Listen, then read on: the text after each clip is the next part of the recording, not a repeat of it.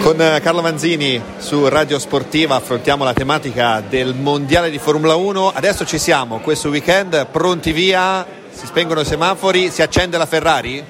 Si accendono tutte, si accende, speriamo per l'Italia la Ferrari, ma anche, non dimentico, il team di Faenza che si chiama eh, Visa Cash App RB, il tempo che lo dice è finita la gara e, e quindi cioè, abbiamo una grande attesa, peraltro sarà di sabato la gara alle 4 con la qualifica alle 5 venerdì.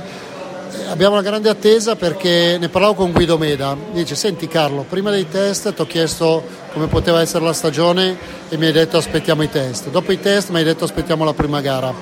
E io ho detto dopo la prima gara gli dico aspettiamo l'altra così ci devi seguire per forza. No, prima gara quest'anno importante come è stata l'anno scorso, l'anno scorso il dominio di Max ma soprattutto supportato da una seconda posizione di forza di Sergio Perez, ha fatto capire a tutti, l'ha detto per primo George Russell della Mercedes, non ce n'è, questi le vincono tutte.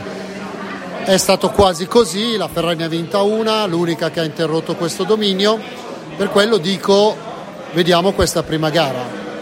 È ovvio che Max è favorito, assolutamente, vediamo se fa la pole venerdì, quindi se parte dalla davanti oppure se Ferrari, McLaren, Mercedes, perché quello non lo abbiamo ancora svelato, hanno qualità per fare un giro veloce tanto quello di Max e vediamo già lì qualcosa. Poi andiamo alla gara e la gara secondo me, adesso io non vorrei demolarizzare nessuno, se Max vince con meno di 12 secondi di vantaggio allora diventa interessante tappa per tappa in base alle caratteristiche del circuito. Se vince come l'anno scorso diventa veramente complicato andarlo a prendere. Fermo restando che una stagione di 24 Gran Premi c'è spazio anche per fare ad esempio come la McLaren l'anno scorso che ha iniziato ad andare forte dalla, dalla nona gara. Eh, però è chiaro, per discorsi mondiali bisogna aspettare. Credo che la, la Ferrari e gli altri debbano innanzitutto concentrarsi su loro stessi, ma poi sull'opportunità dei costruttori, che è comunque lo scudetto della Formula 1 per le squadre, perché Perez è sembrato attaccabile. Anche questo aspettiamo smentite o conferme, cioè è sembrato ancora in difficoltà dalla gara di sabato, perché se fanno uno o due facile è chiaro che ci concentriamo sulle sfide dietro. Se, se invece c'è lotta diventa tutto molto interessante. Non è ancora arrivato perché non sarà questa la stagione, ma la prossima, però è innegabile Carlo che un effetto Hamilton già si percepisce. Guarda, tu vivi una redazione sportiva, no? Io ho visto la, la reazione della redazione sportiva di Sky al, nel momento in cui abbiamo iniziato a parlarne, nel momento in cui abbiamo poi a un certo punto dato l'ufficialità aspettando il, il comunicato del pomeriggio eh, ho visto fibrillazione come quando Sinner si apprestava a giocare la finale dell'Australian Open, come quando hai Bagnaia che vince il mondiale, Timberi che vince eh, il salto in alto e quindi quelle situazioni che fanno vivere e accendere le redazioni.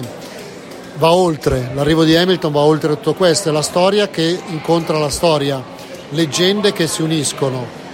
Per finire dove lo scopriremo, Uh, è chiaro che è quel percorso che avrebbe dovuto fare Ayrton Senna. Sappiamo tutti, anche dalle sue interviste, che il suo passo successivo sarebbe stato quello di vestirsi di rosso. Magari anche lui è una carriera che, che, aveva, che era in fase, te, fase conclusiva. Uh, la, la, fase della, della carriera di Hamilton è sicuramente quella calante, il dubbio che arrivi a 40 anni ma non c'è carta d'identità adesso, c'è solo questo matrimonio che sembrava impossibile, diventerà realtà e servirà tantissimo anche a Leclerc questo matrimonio, servirà alla Ferrari per far tornare una certa mentalità all'interno della squadra e servirà però a fare una macchina all'altezza.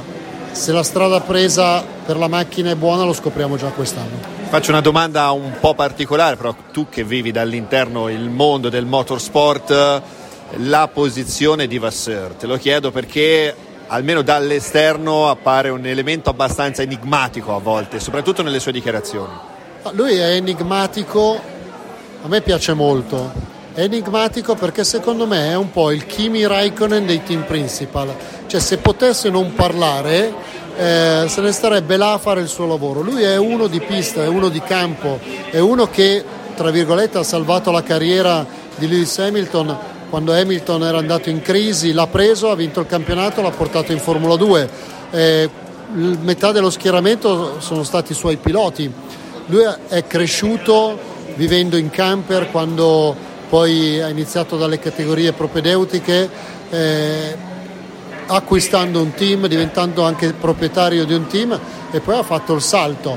L'abbiamo conosciuto ad esempio nella vicenda Giovinazzi, noi eravamo lì a difendere a livello di prestazioni, lo faceva Antonio le, la presenza di un pilota italiano, lui ha guardato a quello che in quel momento serviva alla sua scuderia eh, e quindi questo dà merito al fatto di non guardare in faccia nessuno. Quest'anno lui non guarderà in faccia se sei Charles o se è Carlos. Se andate a vedere la puntata 8 di Discovery di eh, Drive to Survive, scusate, Discovery Red è una cosa che stiamo trasmettendo noi, eh, capirete, capirete quello che sto dicendo, perché lì emerge quanto già da subito a, a Charles hanno detto tu oggi non vinci, perché deve vincere la Ferrari e vince anche tu ma vince Carlos. E tutti i tir radio, tutte le dichiarazioni di quel giorno costruite nell'ottava puntata, ah, però adesso spoilerò tutta la puntata, ma va bene, eh, però no, era per dire, vi fa capire chi è Vasseur. Vasseur è uno che vuole far vincere la Ferrari, non gli interessa niente del, del suo essere, de, non è egocentrico, non è, lui pensa solo a far lavorare bene le persone, a mettere le condizioni di poter dare il 100%, poi magari non ci riesce, non ci arrivano e man mano valutare le persone per cercare di fare la squadra migliore. È stato suo il corteggiamento che ha portato alla corte di Maranello Sir Lewis Hamilton. E il tempo ci dirà se, se è un team principal in grado, come fece Jean Todd, che ci mise sette anni per i costruttori, a riportare in alto la Ferrari. Poi chiudo velocissimo per dire che è incredibile, Ferrari non vince, Ferrari vince, la Ferrari c'è ed è quello che conta sempre nel mondo della Formula 1. Io la passione che ho visto quest'anno dopo passatemi il termine, gli sberloni presi l'anno scorso al ponte, a Maranello, dei tifosi, veramente è da farti aprire il cuore e sperare davvero che questa squadra possa dare grandi soddisfazioni a gente che aspetta da un po', ma continuerà ad aspettare. Spero no, no però è, è, è questo il tifo, il tifo e la passione per la rossa. Ormai ci siamo, non resta che augurarvi buon lavoro a questo punto e come si dice, sui motori. Sui motori e andiamo, dai.